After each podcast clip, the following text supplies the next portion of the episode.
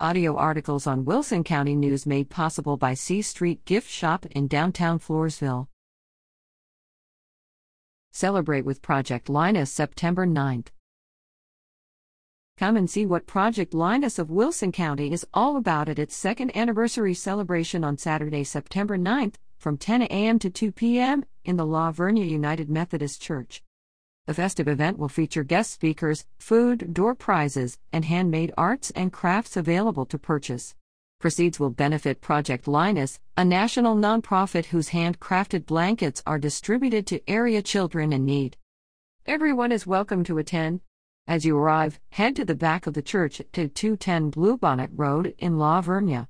For more information, call Katrina Sprague at 210 859 4292 or email projectlinuswilsoncounty at gmail.com.